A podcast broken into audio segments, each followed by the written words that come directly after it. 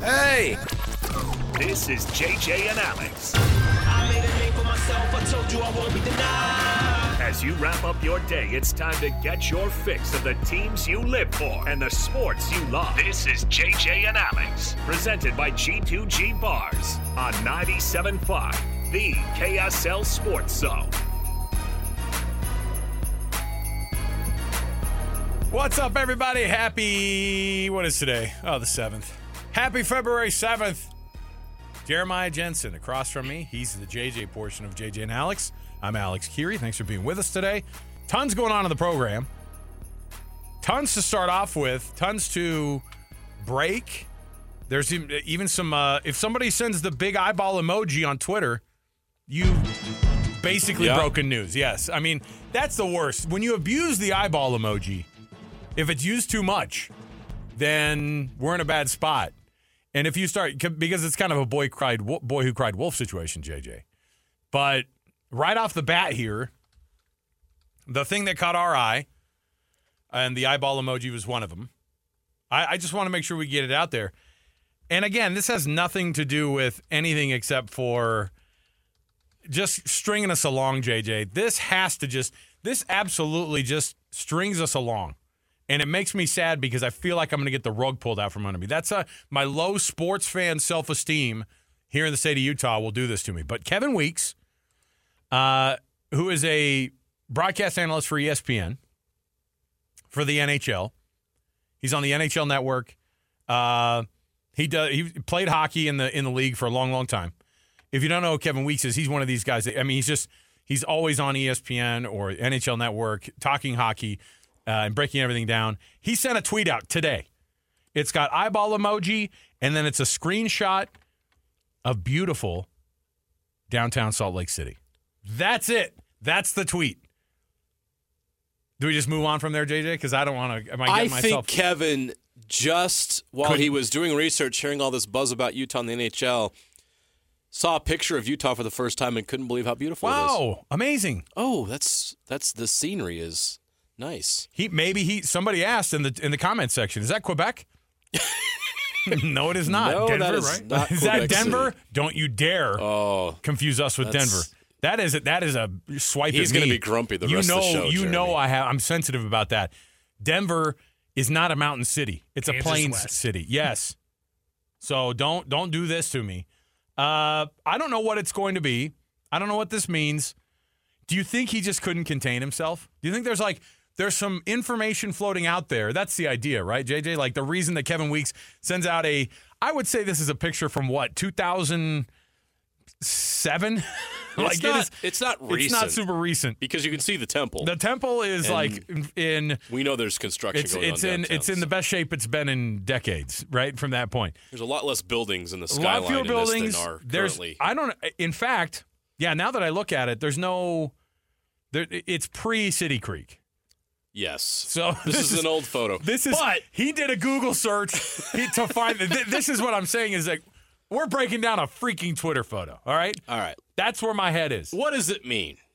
I What- think what Kevin. does it all I mean? think Kevin knows something because Kevin's not a troll, and why would he post a picture of Salt Lake City and some eyeball emojis right now? He he knows.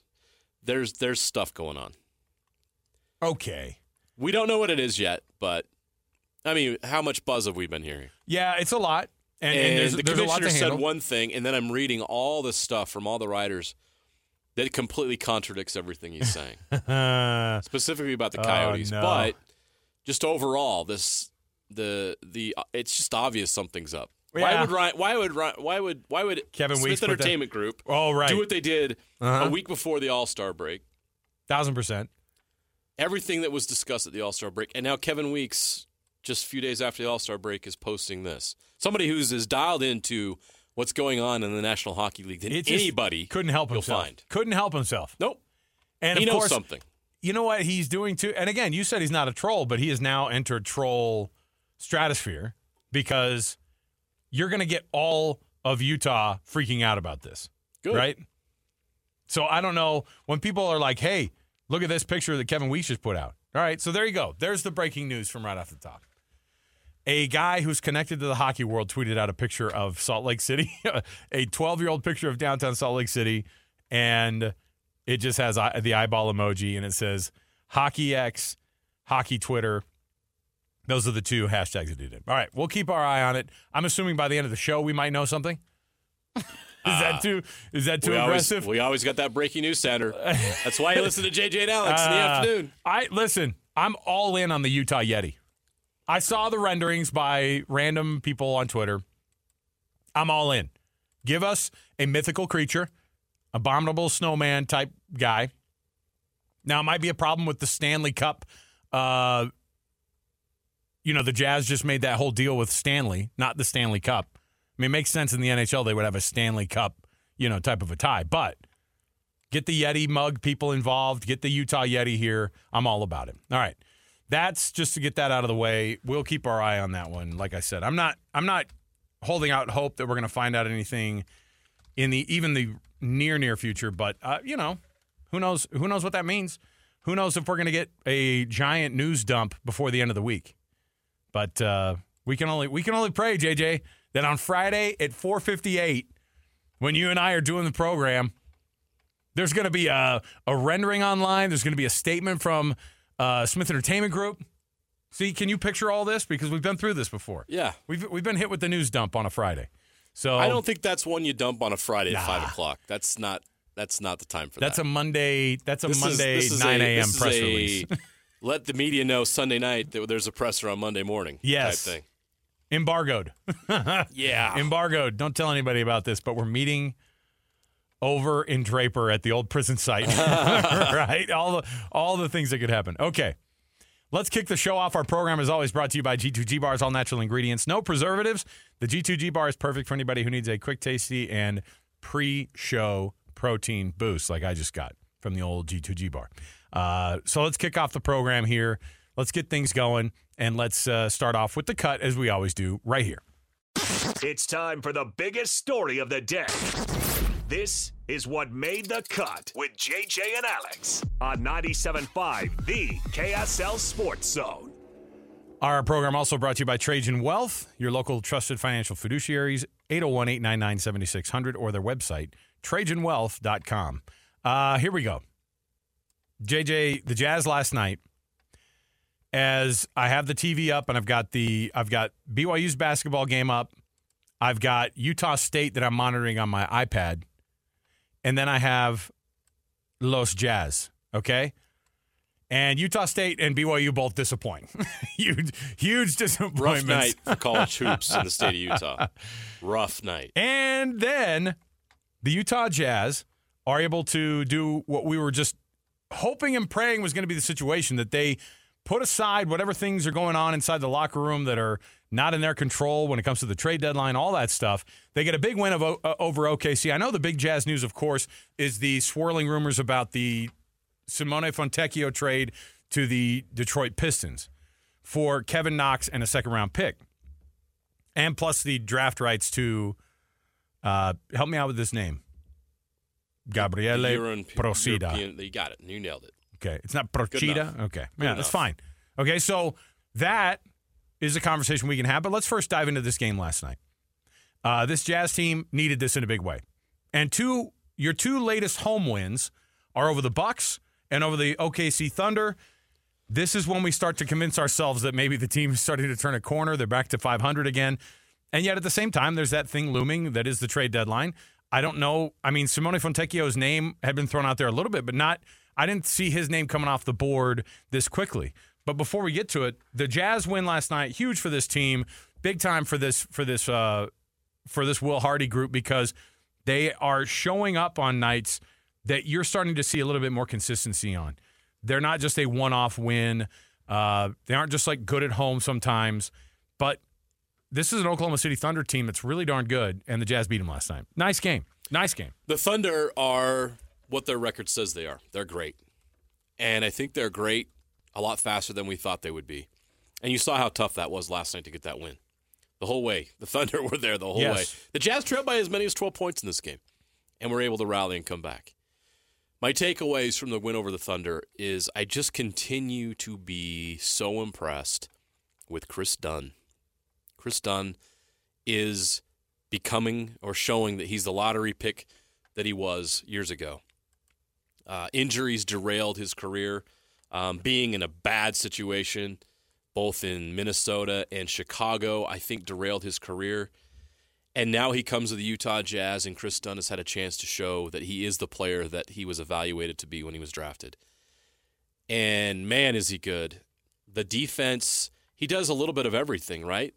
So if you uh, pick up the box score last night, Alex, if you're there, I'm going to go through it a little bit because I think this illustrates what he brings to the table is the things that he's able to do on the basketball court. And then I'll really focus in on what he really does well that makes him so valuable in the NBA today. But you look at his stats 27 minutes, eight points, five assists, three rebounds, four steals, three blocks. Yeah, it was the four steals and the blocks that the everyone was defense, like, "Jeez, right? So he's able to contribute on the offensive end when need be. He's a facilitator. Um, five assists.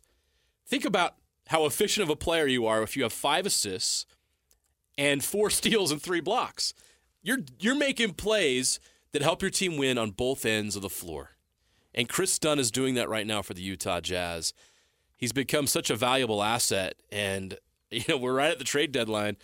And when it comes to talking about players, if you bring up Kris Dunn, I'm not saying, "Wow, I'm, I wonder if what his trade value would be, what what he could get for teams." I'm like, "What do the Jazz like work out an extension with this guy?" Because I, I wouldn't want to let Kris Dunn go, and he's a tremendous value right now with his contract and what he's giving the Utah Jazz. And what a great story! Somebody who's been through it and grinded through it all and was humble enough to go to the G League and get better and wait for that opportunity. And I've heard a lot of people talking about this, and it's true. Like, can you imagine Kris Dunn on those Jazz teams with Donovan Mitchell and Rudy Gobert? The perimeter defense that he provides? That would have been a huge difference maker for those teams. And it get, shows you the value that he has. I really like him as a piece alongside Keyonte George. It gives you a big backcourt uh, with the ability to make plays, passing, defense. And you saw how well that Kris Dunn works with some of the bigs on this team. Uh, him and Walker Kessler make a nice combination. So I wanted to make sure as we break down this game and what happened last night that I get a chance to praise Kris Dunn for how great he's been and how much he deserves uh, to become a long term part of this franchise. And if the Jazz don't see him as in long term plans, well, that's unfortunate because some other team's going to get him and he's going to be great. But I hope it's in Utah because Kris Dunn has been a terrific story and he is a very valuable player in today's NBA. Somebody who I didn't expect a lot out of this season and kind of, you know, when the trade happened last year during the offseason, I didn't I didn't know what to think about the John Collins acquisition, but his last few games, 22, these are all his points, 22 20, 15 15 15, 22 last night. And it was the moments, I think he had the the alley oop that he got and then also the and one that he had kind of at the at the very end of the first half. I was like, this guy, he's been playing at a different level. We talked about him a, a few days ago, I think, after that, uh, or uh, on Monday after the the win over the Bucks, is that he's doing the same thing. He was 15 and 10 the other night, and again, this is a guy who they're asking to do a lot. And I don't know what John Collins' future is at the Utah Jazz, but he's been really good the last handful of games. He's been, uh, I I think, like Kris Dunn for you. John Collins for me has been more and more of a surprise. I've I've come to like him game after game. It's like every time he shows up and kind of does his thing, I start to think, oh, but then there's that little part of you too that goes, is he is, is this a is this a tryout for another market? Is this the possibility of him going? But I will tell you what goes on at an organization like the Jazz is they get the best out of these guys, and it's better for everybody. The Jazz get somebody who's really good, their value goes up, and so the Jazz could use somebody like a, a John Collins for uh, for a trade piece. I don't think that's going to happen. I think that they need. By the way, isn't it crazy too if if Simone Fontecchio gets traded, which is I mean all Yeah. reports are indicating it's it's, It's done deal. happening. And we'll talk to Locke, and I want to put him in a weird position because he's a Jazz employee He and, and he can't about talk about it. But like that's that guy was a starter, and I, and they've had this weird starting lineup for the past month, right? Where you go, Yes. they've been working with this group past month and a half. He's been part of that starting five, and so what's an immediate impact of not having Simone Fontecchio uh, in that starting five and being that big piece of the of the defensive part you were talking about, the energy part, the character thing, the guy who goes out and just busts his butt. What's the immediate reaction to that? and the immediate what is going to happen to this team without Simone Fontecchio. Let me break down the deal, and I'll try to explain why I think the Jazz did this, and it makes sense for them.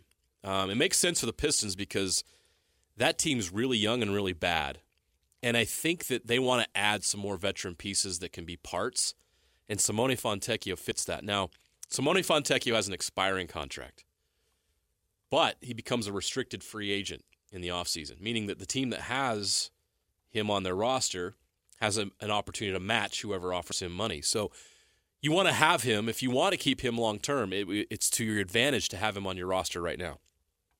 The Jazz made the decision that he wasn't going to be in their plans, and the Pistons need some player like Fontecchio, and they want to have the edge in signing him.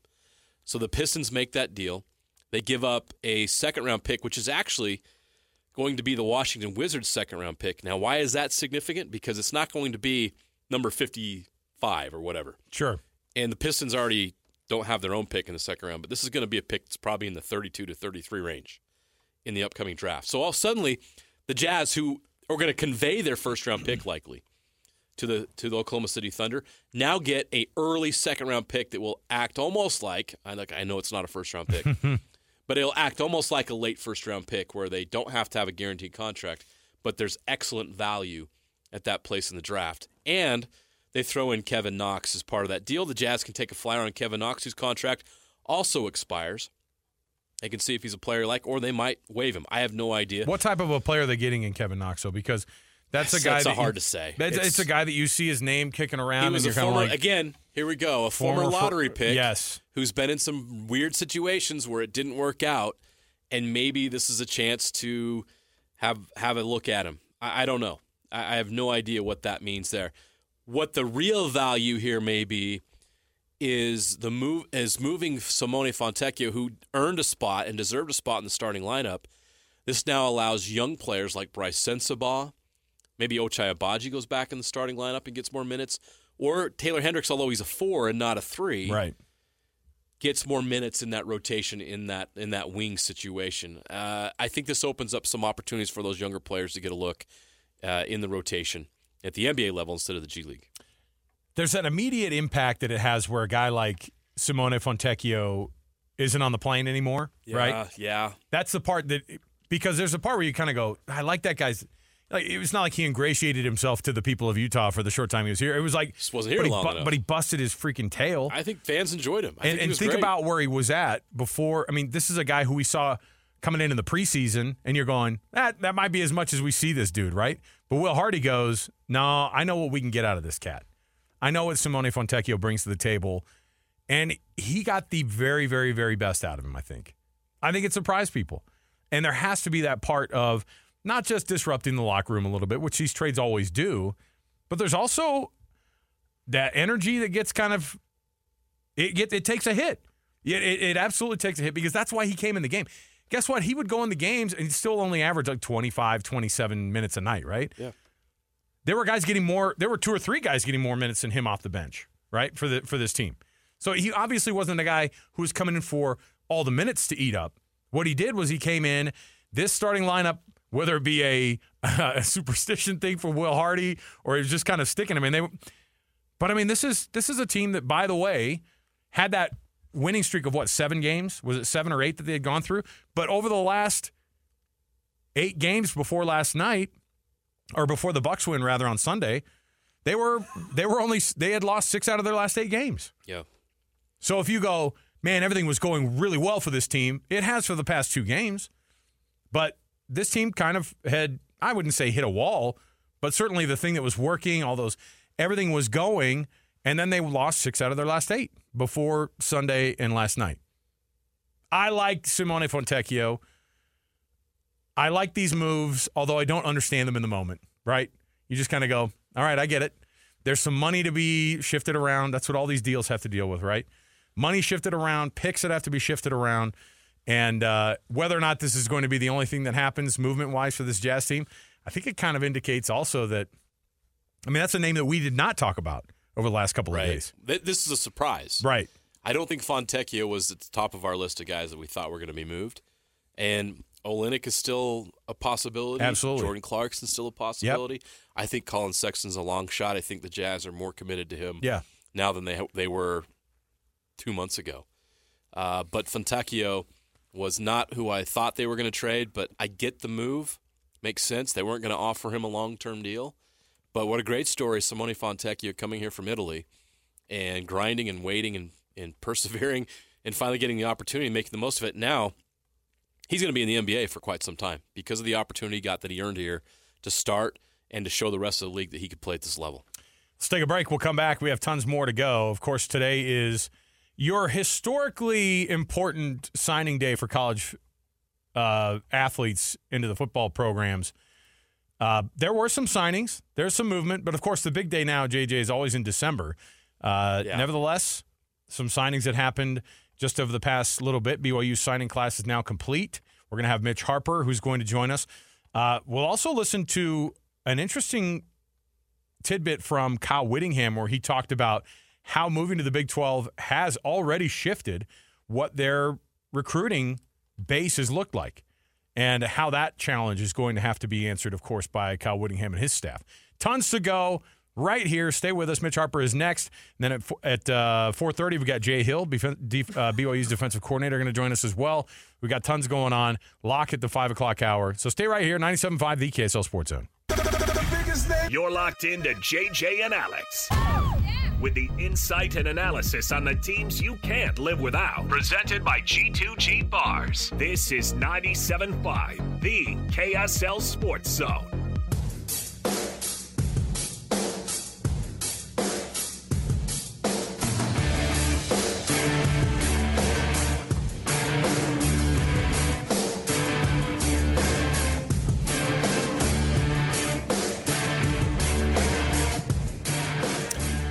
Welcome back, everybody. It is 97.5, the KSL Sports Zone. Alex Kirry, Jeremiah Jensen, JJ and Alex on another afternoon right here with you. Uh, it is not what it used to be. The old the uh, February signing day. Nonetheless, we still make Mitch Harper, our BYU insider, go to work and get some stuff done. And that's exactly what he's been doing. So if you track anything that's going on, uh, BYU signing wise, you've seen some announcements probably made out there on X and uh, who some of these players are here and there. Go to KSLSports.com. Uh, follow Mitch, read his byline. You'll get the up to date uh, situation there. Mitch Harper, what's up, Mitch? How you doing, man? Good guys. I, I I always enjoy signing day. It was a another uh, kind of eventful one for again for BYU. Well, tell us why, and and I know that we, we say this, we basically talk about it over the last few years, how this has become a totally different beast now that everybody kind of hits the the early signing period is the big one now. So, on a day like today, what were some of the moves that uh, were made that that absolutely BYU fans should be dialed into? The, the biggest additions were the the two Bay Area high school prospects, Naki Tuakoi and Sefa Aquila, uh, both players out of Fremont uh, High School in the Oakland area. Two linebackers that are going to join Justin Ena's linebacker unit. They could eventually become, you know, defensive ends at some point in their BYU careers. But these were, you know, power conference commits. Aquila was committed to Arizona and Tuioki was uh, committed to Stanford. And it's just more reinforcements to a BYU defense that uh, was near the bottom nationally in generating a pass rush and, and generating sacks. And Jay Hill, you know, Kelly Poppinga, Justin Ena, Sione Po'uha, Jernaro Gilford, they've done a really good job of, you know, bolstering the personnel on this defense. And those two guys were, were significant additions for BYU. They had kind of strange recruitments where they went dark for a while and you're wondering where, where they're going to end up actually signing. And they end up going to BYU as a package deal and pretty big boom for, for BYU to, to get them to close out this recruiting class. Of course, transfer portal guys also part of this class, and they got a quarterback. It's no surprise we've already talked about this at length, but Gerry Bohanon officially part of this class, and you had a chance to talk to Gerry. What did you learn about him today? Yeah, talked to Bohanon extensively, quite a bit, and you know, kind of getting his perspective on what he's uh, expecting out of this going into BYU, and and you know, he acknowledged with his shoulder injury that, as he put it, it, it there were times where he was considering retiring from football uh, up until November last year. So about three months ago is when he really felt like there was a chance to come back uh, to playing college football and resuming his career. But he did note that at, at stretches, it was kind of like uh, a child learning how to walk again, learning how to throw the football again. He for a while he couldn't pick up a ball, as he put it. So, uh, but he was really impressed with BYU, and as he's noted.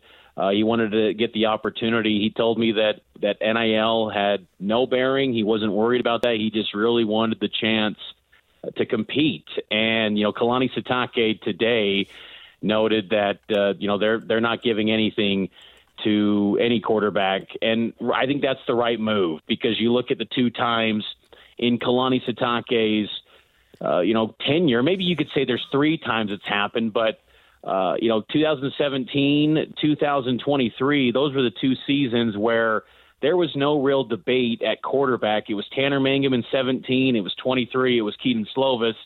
Both those seasons uh, ended up in losing years. The other seasons, there's been, you know, maybe a manufactured quarterback battle. You know, the 2019, we all knew it was going to be Zach Wilson, but there was still that hey, Jaren Hall looked pretty good in spring ball. You know, he's pushing Zach. And same in 2016 when it was Taysom Hill and, and Tanner Mangum. The two years where there hasn't been a debate uh, were the two disaster years for Kalani. So they want competition, and I think that competition is going to center around Jake Retzlaff and Gerry Bohanon in spring, with everyone else maybe just being a, a, a distant third and in hopes of maybe them rising up the ladder and surprising people. But uh, you know, Bohanon's saying all the right things, and and we'll see if he can uh, produce. But yeah, I mean that shoulder injury, that was a torn labrum on his throwing arm. Uh, it'll be interesting to see how he performs.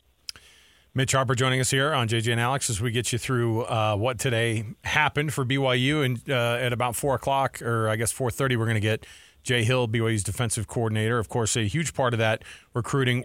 How has the recruiting changed now that we've gotten a year?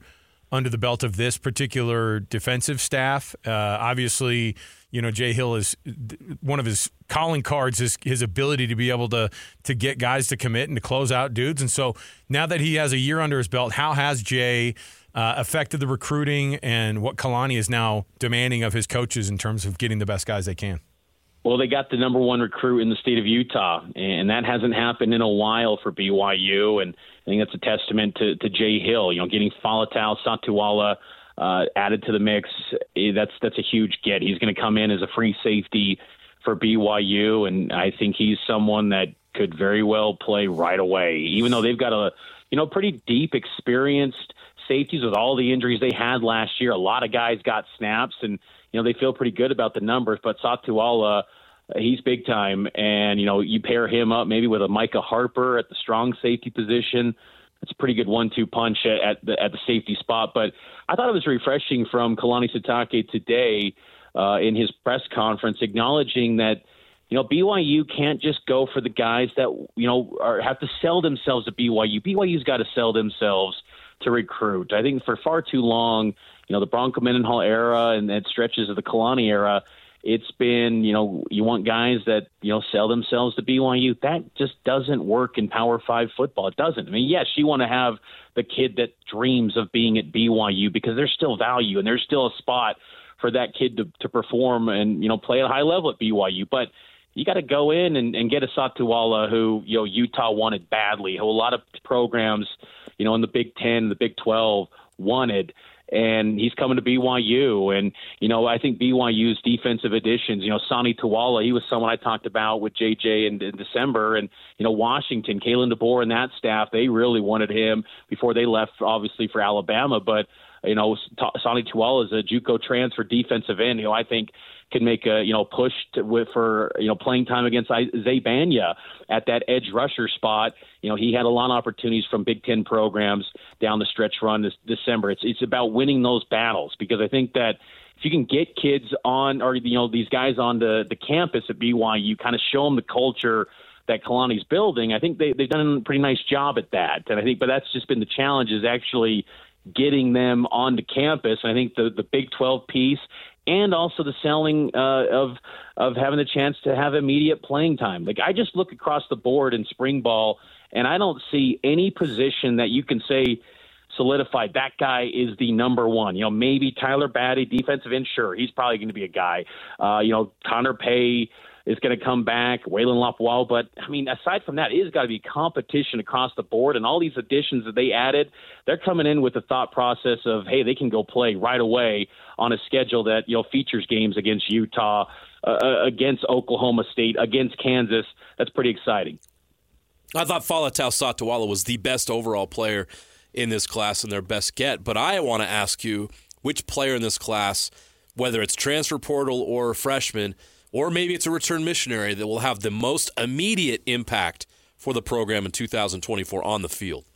I, I do think it's Jack Kelly, the transfer from Weber State. I, I think he's a plug and play guy where you pair him up uh, in that linebacker unit with Ben Bywater, and I, I really like the personnel that BYU's building up at the linebacker position. Remember last year at this time, you know, with with Ben Bywater coming back from injury, and it's the same story for him again. But uh, that last spring, it was very thin because Tooley was out, Bywater was out, and it was just a bunch of freshmen. Now it's you're bringing Bywater back. He's still going to work his way back from the shoulder. Jack Kelly steps in, and I think he's another one of those guys that could be, you know, linebacker, edge rusher type that BYU likes in this 4 3 scheme with Jay Hill. And then you bring back Harrison Taggart, who had some good snaps in relief of Ben Bywater last year. You bring back Siale Esera. He's going to go into his sophomore year, heralded kid, the former four-star recruit out of Timpview High School. Ace Kaufusi was one of the real bright spots down the final stretch of the season last year. Linebacker is building up, and I think Jack Kelly's a kind of one of those those nice plug and play guys that really puts it over the top because they they lost a significant piece in, in AJ Vongphachanh, who was kind of just the ultimate pro. You know, he just went about his business, did everything at a high level. You know, racked up 80 plus tackles for BYU. That's what they need from Jack Kelly, just kind of the consummate pro, mature guy. I think he brings that to BYU's linebacker unit with a group that already features Ben Bywater. Mitch Harper, our BYU insider. Before we uh, let you go here, that loss in Norman last night by uh, BYU. Uh, it was a tough one to watch that second half because it just seemed like there was no defense, but Oklahoma just seemed to have BYU's number there. Uh, what does that do in terms of where this team is? I know that the AP poll sometimes doesn't really matter that much when it comes to like you know actual tournament bids, things like that. But uh, how does Mark Pope and his guys reset? Obviously, Kansas State coming up, but uh, how do they how do they reset after a, a, loss like that last night in Norman? They did look pretty tired, I thought, and you know they they need to get healthy. This flu bug, it's just been going through this team where Richie Saunders dealt with it, Trevin Knell. Aly Khalifa, even at the end of the bench, a guy like Townsend Tripple, the walk on, he didn't make the trip last night. So they're, they're just pretty uh, just sick. They've been battling illness, and you, for their sake, you hope they can get healthy in, in short order because there's some real winnable games you would think coming up on the schedule. But I think that loss kind of highlighted that you know sometimes it's nice to you know have a, a team where on any given night you know seven different guys could be the guy, but sometimes you need that just bona fide star to carry a game. And BYU lacks that, and it showed last night when you look tired. It looks like it's been a long road trip. Uh, you know th- that that's kind of what stood out to me. I, I think that it's not going to hurt BYU in terms of bracketology or things like that, but you, you do kind of you know BYU's in that spot now where if they want to get to a 500 record in Big 12 play at nine and nine, You've got to protect the home court with five games remaining at home uh, because the road games, I don't care who they are, Oklahoma State all the way up to Kansas, the remaining games are going to be legacy members in the league that have been through, you know, the gauntlet of this thing for decades. Uh, it'll be difficult to get any sort of road win. So home games become even bigger premium for BYU because, as we know, with them being a team that doesn't play on Sundays, the quadrants are limited in that bracket, so you could drop a seed line or two, even though maybe your resume would say you should be a five seed. So uh, it was a it was a noteworthy loss, but BYU can definitely make up ground by protecting home court. Mitch, we appreciate it, man. We're going to follow, of course, everything that goes on that you put out there on KSLSports.com. We appreciate it, man. We'll talk to you again. You bet, guys. Take care. There you go, Mitch Harper. Hans and Scotty on Monday are going to be noon to three at Jimmy's Flowers in Layton. You've got to figure it out uh, next week. Great time to do it. I've been into that store. It's beautiful. Get it set up for your Valentine's Day. Uh, but Hans and Scotty are going to be there. 2840 Hillfield Road uh, in Layton. Valentine's Day, you got to think flowers. When you think flowers, you got to think Jimmy's Flowers. There you go. We'll come back. We've got tons more. Uh, hockey update? Does that mean we're going to hit the breaking news center for the second time today? Definitely. It's big. Oh, okay. Okay. Our producer just uh, yelled at us. We got to do this tuned in for 350. that. Let's go. Uh, some hockey news. You saw the tweet today by Kevin Weekes that just had the picture of Salt Lake City and an eyeball emoji. Hopefully, it's a little bit more substantive than that.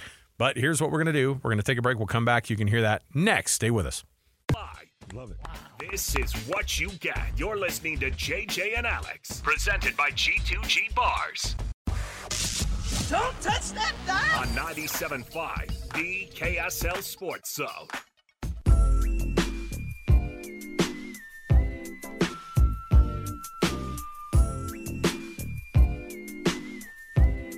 All right, everybody. Welcome back. It is JJ and Alex, 97.5 the KSL Sports Zone. Oh, why have I gotten sucked into this? I know it's our job to get sucked into possible breaking news. So, you know what? What did we call this? Uh, what did we call the the NHL? The breaking NHL news desk. The NHL the news desk. Oh, here we are. We've suddenly KSL become Sports Zone NHL news desk. the NHL news desk. Actual movement after the Kevin Weekes tweet. A uh, Elliotte Friedman, who is a uh, he's a hockey journalist up in Canada. So look, that's all you need to know. But covers uh, hockey is an, a- an analyst for uh, TSN uh, among it among many others. But obviously, he's had his eye firmly on this thing, and and, and part of it is because JJ.